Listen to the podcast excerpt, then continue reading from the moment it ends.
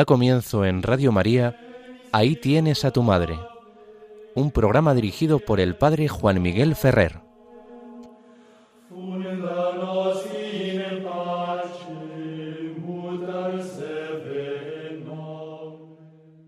Un saludo de corazón a cada uno de vosotros, queridos amigos oyentes de Radio María. Como nos han anunciado, comenzamos el programa Ahí tienes a tu madre, un programa en el que intentamos una aproximación a la figura de la Virgen María desde una perspectiva teológica. Esto no quiere decir que intentemos complicar las cosas, sino que queremos dar a la piedad mariana y a la vida de relación con la Virgen María propia de cualquier cristiano, pues un trasfondo, una base lo más sólida posible, afirmada y, de alguna manera con la garantía de la teología católica, la palabra de Dios, las fuentes de los padres, de los concilios, de todo el magisterio y también los testimonios del pueblo cristiano, sobre todo de sus santos. Y bueno, pues con todo eso eh, formamos lo que podríamos denominar un cimiento teológico para la piedad mariana. Pues con estas buenas intenciones comenzamos un domingo más nuestro programa. Les habla Juan Miguel Ferrer. Hoy es el día 19 de marzo normalmente estaríamos celebrando la solemnidad de San José, el esposo de la Virgen María. Pero este año la solemnidad de San José se ve trasladada al lunes, a mañana, porque los domingos del tiempo de Cuaresma, como los domingos del Adviento o de la Pascua, están protegidos especialmente para que no se desfigure lo que es el ritmo del ciclo temporal, es decir, el ciclo de Jesucristo, y que se vea claramente que la Virgen María, San José, los ángeles y los santos se integran en ese ciclo de las celebraciones del año litúrgico, pero siempre sometidos a esa línea rectora, esa columna vertebral que ofrece la celebración del misterio de Cristo. Ellos son los frutos granados de ese misterio de Cristo, singularmente la Virgen María y luego en un papel muy destacado San José, como San Juan Bautista, como los apóstoles. Pero Cristo no está en ese mismo plano, ni es sólo diferente a los santos en cantidad de importancia, sino que es otro grado distinto. Él es el fundamento, Él es la fuente de la que beben todos los demás, incluidos la Virgen María y San José. Pero además este domingo, el cuarto domingo de la cuaresma, es un domingo con unas características especiales. Es el que se denomina en la tradición, por la antífona de entrada en la liturgia romana, Domingo Letare. También en la tradición hispano-mozárabe eh, se señala este momento del camino cuaresmal con el domingo llamado inmediante die festo, recordando unas palabras del Evangelio que en esta tradición litúrgica se leen precisamente en este día. Es como un parón dentro del camino cuaresmal para coger fuerzas y agarrados firmemente a Cristo, lanzarnos hacia lo que nos queda de cuaresma para asegurar la mejor posible vivencia y participación del misterio pascual, del misterio de la pasión, la muerte y la resurrección de nuestro Señor. Pero ¿por qué se llama letare? ¿O por qué, si queremos ir más hondo, se pone esta antífona que habla de la alegría en este cuarto domingo de la cuaresma? Pues se hace precisamente porque este domingo, en la tradición romana antigua, caracterizada por las estaciones cuaresmales, en este día se hacía la estación que tenía como recorrido el camino que une las basílicas de Santa Cruz de Jerusalén y de San Juan de Letrán en Roma.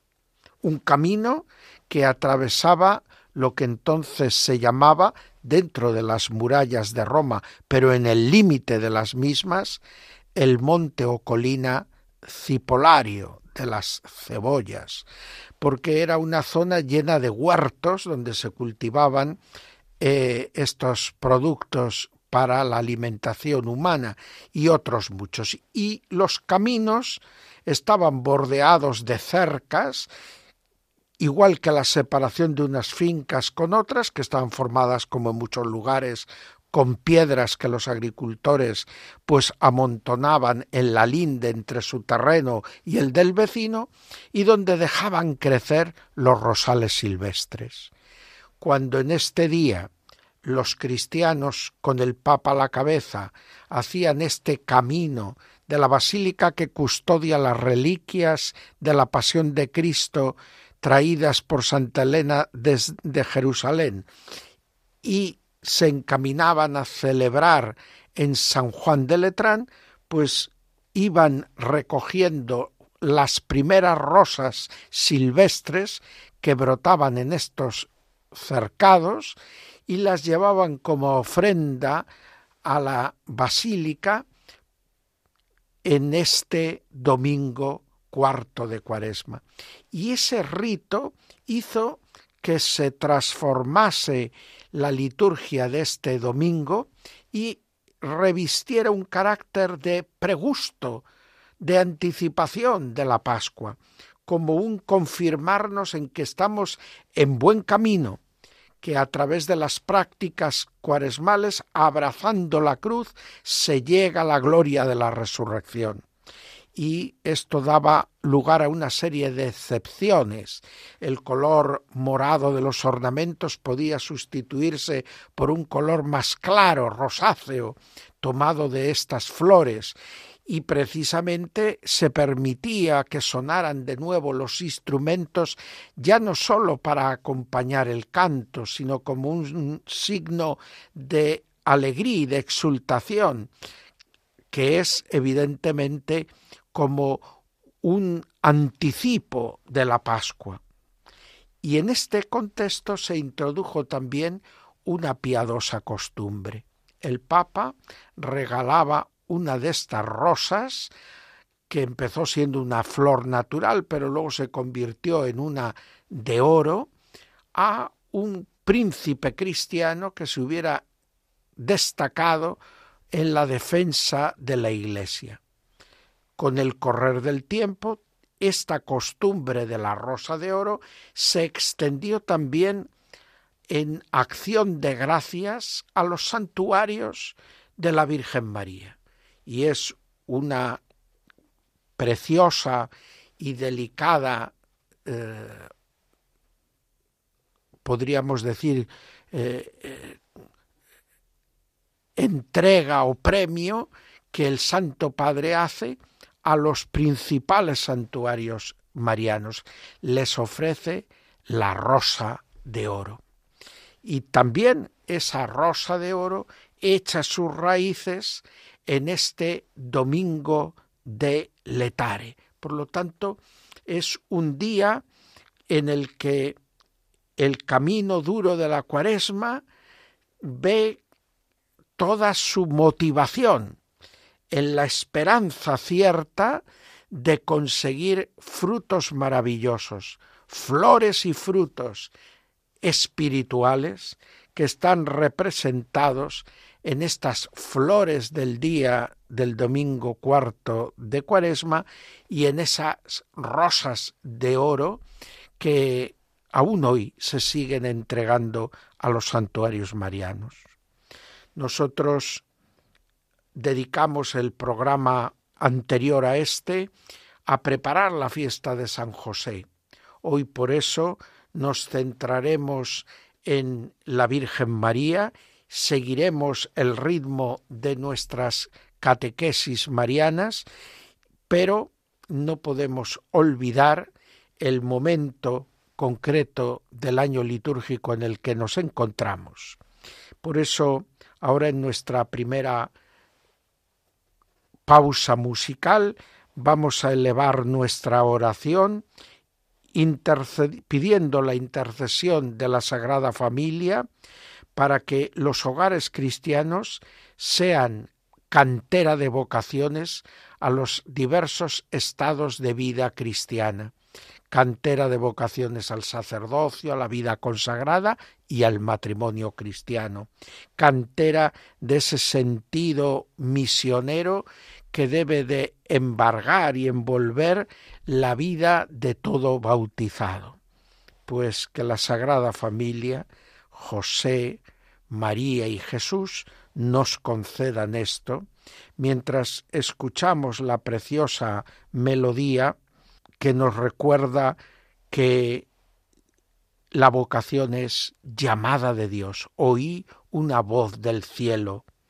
Esa voz del cielo es la voz del Padre bueno que nos llama a hacer de nuestra vida un camino de santidad en el servicio a la Iglesia, en estas vocaciones diversas, en estos diversos estados de vida que se dan dentro de la Iglesia.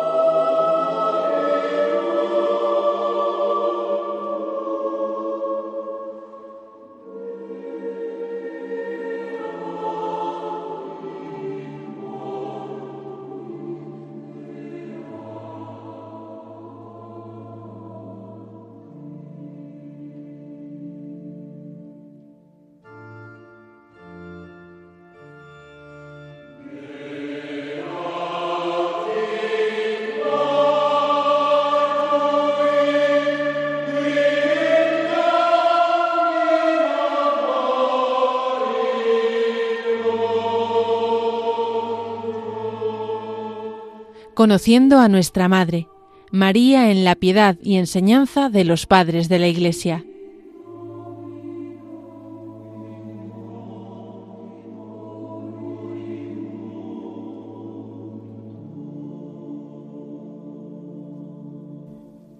Seguimos en las ondas de Radio María con el programa Ahí tienes a tu madre. Os habla Juan Miguel Ferrer y como se nos ha indicado, nos introducimos en esta primera parte de nuestro programa que sigue a nuestro saludo inicial y en el que vamos intentando conocer cada vez mejor a nuestra madre. Lo hemos hecho durante muchos programas a través de la palabra de Dios, Antiguo y Nuevo Testamento, y llevamos ya también una larga serie de programas intentando este conocimiento de la Virgen Madre del Cielo a través de los padres de la Iglesia, estos escritores ortodoxos, antiguos, que han marcado las bases del pensamiento teológico cristiano y que nos ayudan a conectar con la fuente misma de la revelación, con la tradición que dimana de Jesús y que transmitieron los apóstoles. Hoy vamos a tocar las figuras de dos personajes, como intentamos normalmente, uno de Oriente y otro de Occidente. Nuestro personaje de Oriente esta semana es Teodosio de Alejandría. Este padre de la Iglesia fue un monofisita moderado, es decir, desde la perspectiva de la Iglesia de Roma, mm, no tenía la doctrina católica, mm, digamos, perfecta. Estaba de alguna manera influenciado por un aire no tan puro que era el del monofisismo. El monofisismo, ¿qué quería decir? pues no entendía la complejidad del misterio de la encarnación. No terminaban de ver que en Cristo tenía que haber dos naturalezas, aunque se tenían que unir estrechamente por ese vínculo de la persona, pero hasta el concilio de Calcedonia esto no queda suficientemente aclarado. Y entonces eh, nos encontramos con padres que tienen esta tendencia monofisita. Pero los estudiosos nos dicen que nuestro Teodosio, que en el año 535 fue elegido patriarca de Alejandría, eh, eh, tenía un monofisismo moderado. De hecho, su moderación pues le costó muchos sufrimientos, porque al poco de ser proclamado patriarca de Alejandría, los monofisitas más radicales, enfrentados abiertamente con Constantinopla y con Roma, quisieron arrastrarle con ellos. Y al no encontrar en él ese apoyo, pues lo hicieron marchar de su sede y tuvo que ir desterrado a Constantinopla. Es verdad que en Constantinopla es recibido con afecto y que allí termina los años de su vida con un largo exilio. Muere en el año 566. La sede de Alejandría había sido una sede clave en el concilio de Éfeso, en el concilio del siglo precedente, del siglo V. Pero en este momento la sede de Alejandría, como otras muchas, por desacuerdos políticos con Constantinopla y por un cierto distanciamiento de Roma, terminan en esta deriva monofisita. Y Teodosio es una de las víctimas de esta deriva. No obstante, el permanecer en Constantinopla le ayudó a equilibrar su doctrina. Y precisamente cuando ya está cerca la hora de su fallecimiento, él pronuncia y compone una preciosa homilía donde recoge sus principales enseñanzas mariológicas. Y esta homilía es importante porque es transmisora de la doctrina sobre la asunción de María a los cielos en cuerpo y alma. Sabemos que el dogma de la asunción tarda mucho en definirse, lo hará el Papa Pío XII, eh, estamos por lo tanto ya en la mitad del siglo XX Y esto quiere decir que pasan muchos siglos hasta llegar a una definición dogmática. Algo parecido le había ocurrido a la doctrina inmaculista, que hasta Pío IX, en la mitad del siglo XIX, no se define el dogma. Pero esto no quiere decir que en la piedad del pueblo cristiano no hubiera estado ya desde el origen presente esta verdad mariológica. Y lo que hace Teodosio de Alejandría es recoger toda la tradición asuncionista de la iglesia de Alejandría, de la iglesia de lo que hoy es Egipto, a los que se conoce muchas veces como coptos, y ver que desde época muy antigua, en la época en que se componen esos evangelios apócrifos asuncionistas, pues ya había una firme convicción en el pueblo cristiano de todas esas tierras del oriente cristiano, tanto en el ambiente copto como en el ambiente siriaco, eh, de confiar plenamente en que María al terminar su peregrinación en la tierra no había conocido la corrupción del sepulcro, sino que había sido llevada como su Hijo en cuerpo y alma a los cielos. Estas tradiciones de los apócrifos asuncionistas están recogidas ya en una época muy posterior en un precioso relato que es muy popular en el levante español y que está en la base del muy conocido Misteri d'Elche. El misterio de Elche es una composición inspirada en los apócrifos asuncionistas que presenta y narra los últimos momentos de la vida de la Virgen María y su íntima unión con la Iglesia, porque podemos decir nuevamente que María es modelo de lo que Dios tiene preparado para su iglesia. Si nos acercamos a los textos, en concreto, ya digo, a esta homilía de la Asunción de María, podemos escuchar palabras como las que ahora voy a leer. Tú estás revestida de celo y adornada con la ciencia, por medio de ti, oh Madre de Dios, hemos podido adquirir el celo veraz, puesto que se nos ha concedido recibir la verdadera ciencia de la luz, que gracias a ti ha surgido en nosotros. Tú estás revestida de la plegaria y adornada con el ayuno. Por tu mediación, oh Virgen, hemos sido amaestrados a fin de saber suplicar debidamente y rezar al Padre que está en los cielos por la mediación de tu verdadero Hijo, el cual ayunó para nuestro bien hasta lograr reconducirnos a nuestro origen. Tú estás revestida del amor fraterno y adornada con la comprensión.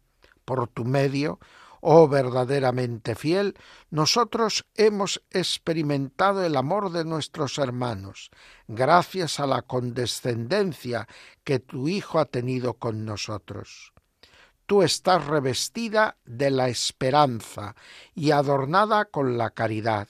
Por ti, oh María, Virgen digna de veneración, hemos adquirido la esperanza de retorno, después de haber perdido la vida bienaventurada por culpa de Eva, nuestra primera madre, tú nos has reconducido al paraíso, gracias al amor que nos tienes.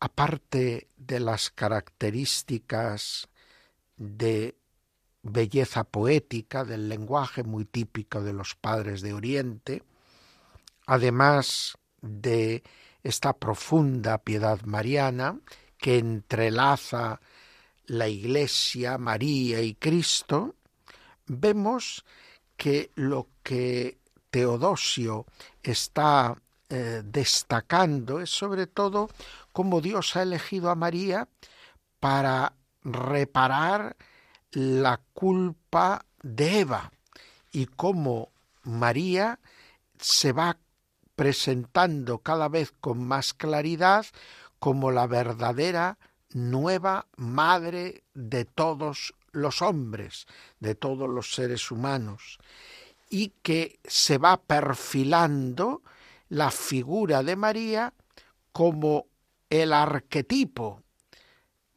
calcado de los de la imagen de su hijo que a su vez es el que nos está Dios ofreciendo a través de los sacramentos de la vida cristiana. Por eso María se convierte en esperanza para los cristianos. Ella que es modelo de la vida cristiana y parecía que estaba el eh, Teodosio de Alejandría haciéndonos como una semblanza de María viviendo la cuaresma y animándonos a obtener de ella todos estos frutos. Pero es que todo culmina con los dones maravillosos de la redención que se nos ofrecen en la Pascua y que es el objetivo de nuestra esperanza. Así, de esta manera, estaba preparando Teodosio a los fieles para comprender el significado del misterio de la Asunción, que no tiene como objetivo distanciar o diferenciar a María del resto de los mortales, sino presentar en María lo que Dios tiene reservado para los mortales al final de la historia, al final de los tiempos. Pero especialmente bellas son también unas palabras de esta humilía en la que eh, Cristo es el que parece estar hablando. Y dice, Pedro, mi obispo, ¿no recuerdas aquel día en que yo te llamé Simón Bar Joná? O sea, que te constituí hijo de la paloma, que es mi madre bendita? Permanece pues junto a ella hasta que llegue para vosotros el momento de su muerte. Y aquí está tocando exactamente los contenidos más comunes de los diversos apócrifos asuncionistas, que Cristo manda a Pedro que reúna todo el colegio apostólico en torno al lecho del tránsito de la Virgen María. Permanece pues junto a ella hasta que llegue para vosotros el momento de su muerte. Después se dirige a Juan y le dice Mi querido Juan, recuerda el amor que te tengo por eso te he hecho puro y he eliminado en ti el veneno de la serpiente. Pues bien, del mismo modo que ahora tú estás conmigo, permanece también con mi madre hasta el fin, para que puedas recibir su bendición. Acuérdate de que te la entregué cuando yo estaba pendiente en la cruz, a fin de que tú fueras para ella su hijo en lugar mío.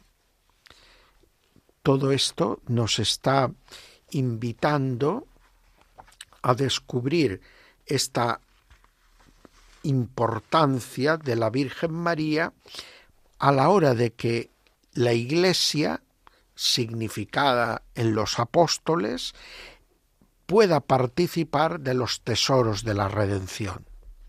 Y por eso es importante que ellos estén junto a la Virgen en el momento en que la Virgen se asocia plenamente al triunfo pascual de su Hijo. Bien, pues que estas ideas de Teodosio de Alejandría nos ayuden a vivir este discipulado mariano cada vez con mayor perfección. Junto a este padre de la Iglesia Oriental vamos a situar hoy a un gran padre de la Iglesia Occidental, en este caso además santo, San Gregorio de Tours, un sucesor en la sede de Tours de San Martín, el gran santo organizador de la Iglesia de las Galias. Gregorio va a destacar como el gran historiador de la Iglesia de las Galias. Vivirá pues en una época un poquito posterior a la de Teodosio de Alejandría. En este caso nace cuando Teodosio acaba de ser elegido patriarca de Alejandría y va a morir pues 30 años más tarde que Teodosio. Si Teodosio moría, en el 566, Gregorio de Tours va a morir en el 594, a las puertas del siglo VII. Pero este autor, que es sobre todo un organizador eclesiástico y un historiador de la Iglesia de Francia, empeñado en dar cohesión a, todas estas iglesias de las Galias para que formen no solo una unidad política, que es lo que los francos están consiguiendo, sino que sea también una unidad espiritual. Pues es curioso, pero también Gregorio de Tours va a destacar en el siglo VI como un defensor de la asunción a los cielos en cuerpo y alma de la Virgen María. Y en este caso es el primero en Occidente que la defiende.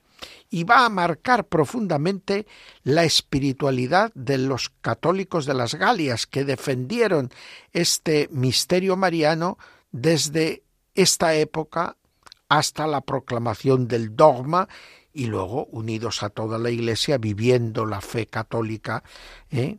Con su plenitud. Pero además desde las Galias se vio muy favorecida esta piedad también en la península ibérica, en el reino visigodo de Toledo, y eh, es muy probable que un siglo más tarde de Gregorio de Tours, pues ya Ildefonso de Toledo compusiera para el misal hispano-mozárabe la misa de la Asunción de la Virgen María a los cielos. Por lo tanto, las enseñanzas de Gregorio de Tours en este sentido resultan también muy interesantes.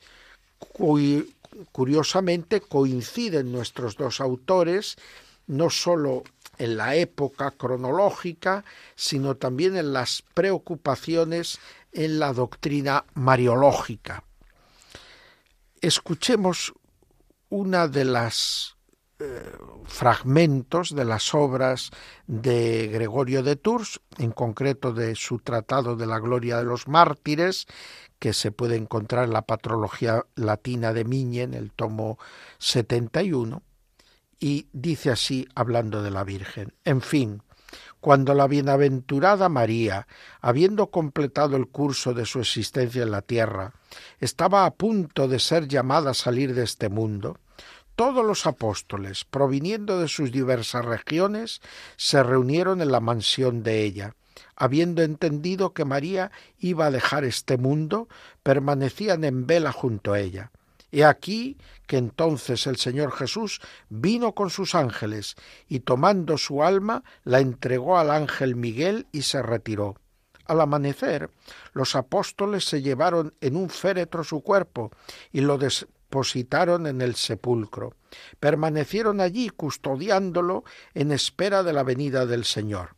Y he aquí que de nuevo se apareció el Señor y dispuso que el cuerpo fuese alzado y trasladado al paraíso sobre una nube. Allí, habiéndosele unido de nuevo el alma, exulta ahora con los elegidos y goza de los bienes de la eternidad que nunca se acabarán. Vemos también claramente la influencia de los apócrifos asuncionistas, que, como toda la tradición oriental, sostiene la llamada dormición de la Virgen. La Virgen muere realmente, su cuerpo es depositado en el sepulcro, su alma llevada al cielo, pero al poco Cristo hace resucitar ese cuerpo, de modo que se vuelve a unir al alma y en cuerpo y alma la Virgen María como su Hijo Jesús goza de la gloria del cielo. Cuando se define tantos siglos más tarde, en el siglo XX decíamos, el dogma de la Asunción, ya se habían formado dos corrientes teológicas, la de los que creían que la Inmaculada Concepción de María y los méritos de Cristo aplicados en su favor no hacían necesaria la muerte de María, y que por lo tanto en María se podía dar un tránsito inmediato desde su condición temporal a su condición gloriosa en el cielo. Otros, por el contrario, como todas estas tradiciones antiguas que vemos que impregnan los apócrifos asuncionistas, son más partidarios de que María, siguiendo los mismos pasos que su hijo, muriese, fuese sepultada y resucitase, ¿eh? y con su cuerpo y su alma fuera gloriosamente llevada a los cielos. Por lo tanto, eh, aquí prevalece una contemplación del misterio de la asunción a, los cielos de María que mm, no eh, prevé el tránsito inmediato, sino la muerte, la sepultura y la resurrección, para luego ser llevada en cuerpo y alma al cielo. El Papa, ante esta diversidad de tradiciones todas ellas venerables y respetables, no se pronunció sobre este aspecto en la definición dogmática. Por lo tanto, el que la Virgen muriese o, no muriese no forma parte del dogma católico de la mm, asunción a los cielos eh, eh, de la Virgen María, sino que lo que está definido es que ahora ella está en cuerpo y alma en los cielos. Si fue pasando por la muerte y luego por la resurrección, o si fue directamente llevada a los cielos en el momento elegido por Dios, esto no está definido. Cada uno puede quedarse con la explicación que le parezca más coherente o que le ayude más y le estimule más espiritualmente.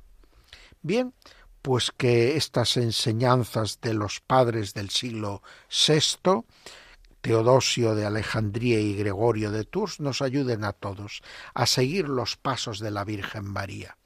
Y precisamente en este domingo letare, tener en el horizonte de nuestra mirada en el camino cuaresmal la luz de la Pascua, la luz de la glorificación de Cristo y también esta luz de la que nos han hablado los padres de la Iglesia que hoy hemos tratado de la glorificación de María junto a su Hijo Jesús.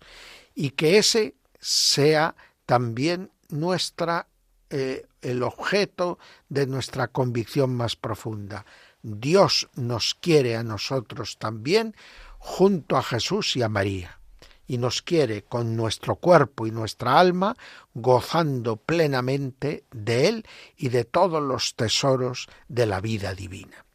Ahora hacemos nuevamente un momento de oración acompañados por la música. Vamos a ver y a escuchar un gustad et videte, gustad y ved lo bueno que es el Señor. Gocémonos en las misericordias de nuestro Dios y recemos por los frutos espirituales de la visita apostólica que recientemente han eh, recibido los seminarios españoles, que como consecuencia de esta visita y del informe que luego se le entrega a la Iglesia en España, pues nuestros seminarios experimenten una, mm, un impulso y una renovación que haga que eh, podamos contar con los instrumentos más apropiados para la formación de los futuros sacerdotes en el momento presente no es fácil solucionar el tema de las de la falta de vocaciones. El tema de la falta de vocaciones no tiene más origen que la falta de fe. Si no hay fe, si no hay vida cristiana, no puede haber vocaciones. Y cuando la fe se debilita, se debilita en toda la iglesia, por desgracia, y hace que a veces, pues entre los mismos sacerdotes ya ordenados, haya un testimonio no tan bello como el que tenía que ofrecerse, no haya ese celo, esa alegría del anuncio del Evangelio, y lo mismo entre algunos o, por desgracia muchos laicos y muchos religiosos y religiosas, y todo eso no favorece las vocaciones. Pero el problema de fondo es la falta de fe, la falta de fe que hace que los padres no vean como un futuro para sus hijos el que abracen las diversas vocaciones, sea el ministerio ordenado, a la vida consagrada, porque ven en eso como un fracaso para sus hijos. Y es la fe la que nos hace ver las cosas de una manera distinta. Es la fe la que nos llena de ilusión. Es la fe la que nos hace caminar evitando los peligros que destruyen nuestra vida moral y que nos dificultan poder escuchar y seguir la palabra de Cristo. Es la fe la que nos hace salir de los mm, espacios de pecado que muchas veces atenazan el desarrollo pleno de la personalidad humana madura y equilibrada. Es la falta de fe el gran drama de nuestra sociedad. Y la falta de vocaciones es como la fiebre que expresa una infección de fondo que nos está carcomiendo. Pues recemos por esta intención mientras el coro flagrantes nos ofrece este bellísimo gustate et virete.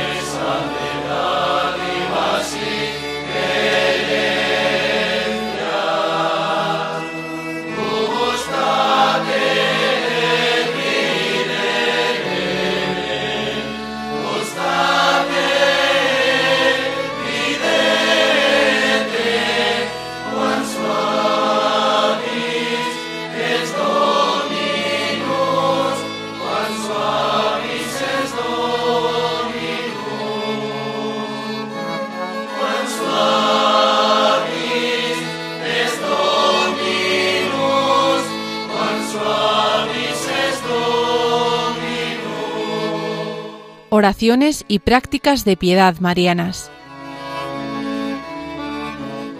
Seguimos adelante con el programa Ahí tienes a tu madre, que cada 15 días, los domingos, de 5 a 6 de la tarde, os acompaña en las ondas de Radio María. Entramos ahora en el apartado de nuestro programa dedicado a oraciones y prácticas de la piedad mariana y quisiera volver sobre una práctica de piedad mariana que es eh, muy arraigada y que ha dado muchos frutos a lo largo de la vida de la Iglesia. Me refiero a la dedicación de un día de la semana a la Virgen María, el sábado. ¿Cuándo arranca esta práctica de piedad? Bueno, pues encontramos testimonios de ella muy antiguos. Y cuando digo muy antiguos me refiero a la época patrística. Es verdad que los más claros en el final de la época patrística.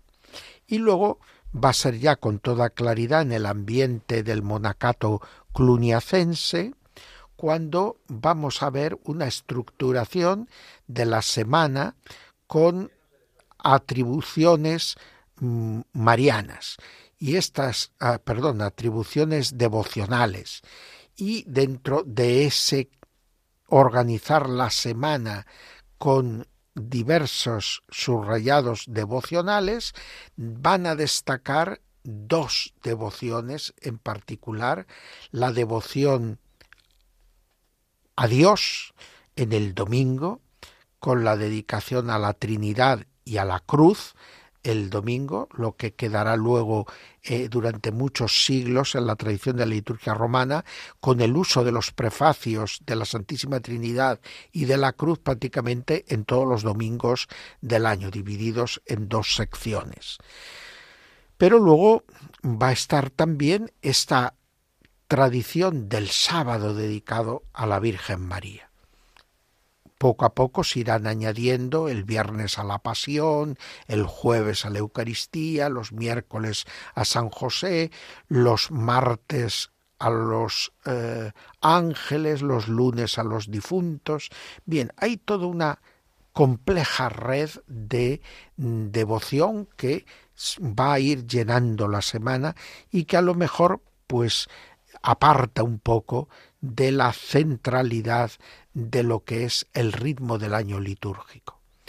Pero cuando después del Concilio Vaticano II se intenta devolver al año cristiano esa centralidad de la que hablábamos al comenzar el programa, cristológica, es verdad que algunos entendieron que también estaba de más esto de dedicar los sábados y celebrar los sábados siempre que no estuviera impedido por las normas litúrgicas, la misa en honor y el oficio en honor de la Santísima Virgen María. Pero ya en la magnífica aportación de San Pablo VI a la piedad mariana del pueblo cristiano después del concilio Marialis cultus, ahí precisamente ya se pone la base de por qué es legítimo y bueno dedicar el sábado a preparar el domingo haciendo la memoria de Santa María en sábado en todos los sábados que estén libres, que no sean tiempos fuertes o día en que se ha de celebrar una fiesta del Señor, de la Virgen o de los santos. La idea es que María nos ayude a unirnos a Cristo, que María nos ayude a escuchar la palabra de Cristo con un corazón obediente, que María nos ayude a recibir a Cristo en la Eucaristía dominical.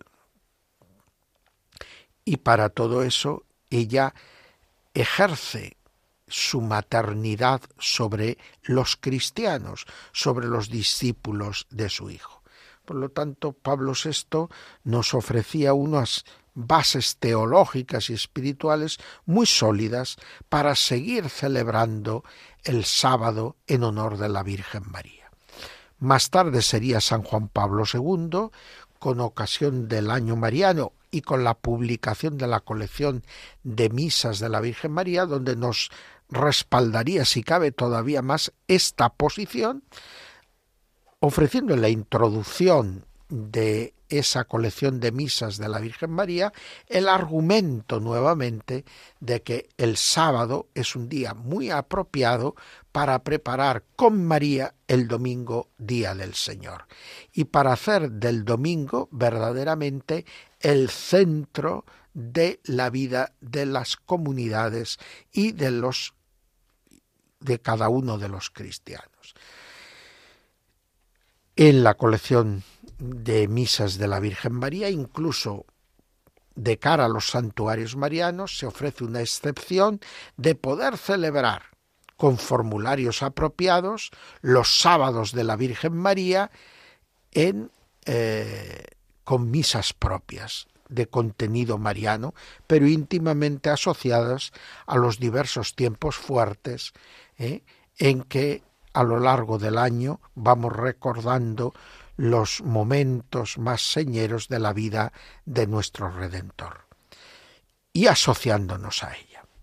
Por lo tanto, el sábado de la Virgen es el recuerdo semanal del papel clave que Dios ha dado a la Virgen para ayudarnos a ser discípulos de su Hijo, para ayudarnos a ser hombres nuevos según el modelo de su Hijo Jesucristo.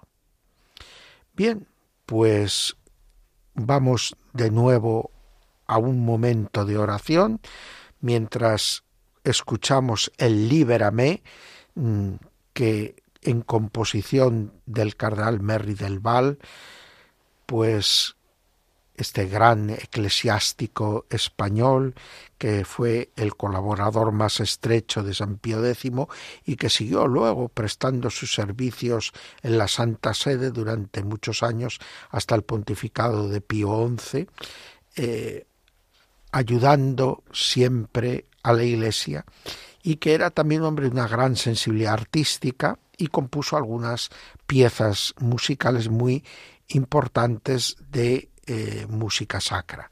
Este Libérame, que ahora vamos a escuchar, pues nos ayude a pedir por la santidad de los sacerdotes, especialmente por los sacerdotes que en este momento se puedan sentir tentados de no ser fieles a los compromisos de su ordenación sacerdotal. Y para que todos los que son fieles con la ayuda de Dios hasta ahora, pues con esta misma ayuda de Dios y de la Virgen María, puedan ser verdaderamente santos sacerdotes que arrastren con su ejemplo al pueblo de Dios en el servicio de los hermanos, en la entrega generosa de la caridad y en la propagación del Evangelio a tiempo y a destiempo, en medio de las ocupaciones sencillas de la vida cotidiana.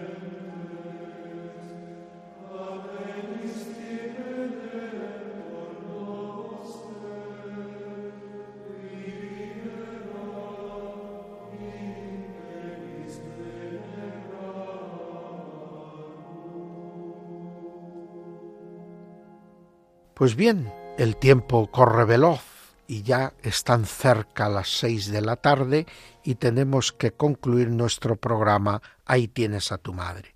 Pero antes de dar por terminado nuestro tiempo en las ondas de Radio María, quisiera recordaros a todos que está ya muy cercana la Semana Santa, está ya muy cercano el Trido Pascual y en el ambiente de muchas de nuestras comunidades cristianas están todos los preparativos para las procesiones que se van a ir desarrollando en el final de la cuaresma y que nos intentan preparar y disponer el ánimo para una vivencia lo más fructuosa posible del Santo Triduo Pascual, el corazón del año litúrgico y de la vida cristiana. Por lo tanto, miremos a la Virgen en su dolor, miremos a la Virgen en su soledad y tratemos de obtener de la contemplación de estas imágenes y de la oración sincera a María, meditando estos momentos de su vida, que nos ayude, que nos estimule a entregarnos más plenamente a su Hijo y a penetrar en el significado profundo de estos pasos de la vida del Señor, su pasión, su muerte, su resurrección, de tal modo que descubramos cómo cada uno de esos pasos es una fuerza interior para cada uno de nosotros, para redimir nuestros pecados, para configurarnos con Cristo, para avivar en nosotros la fe, la esperanza y el amor. Hasta pronto, queridos amigos.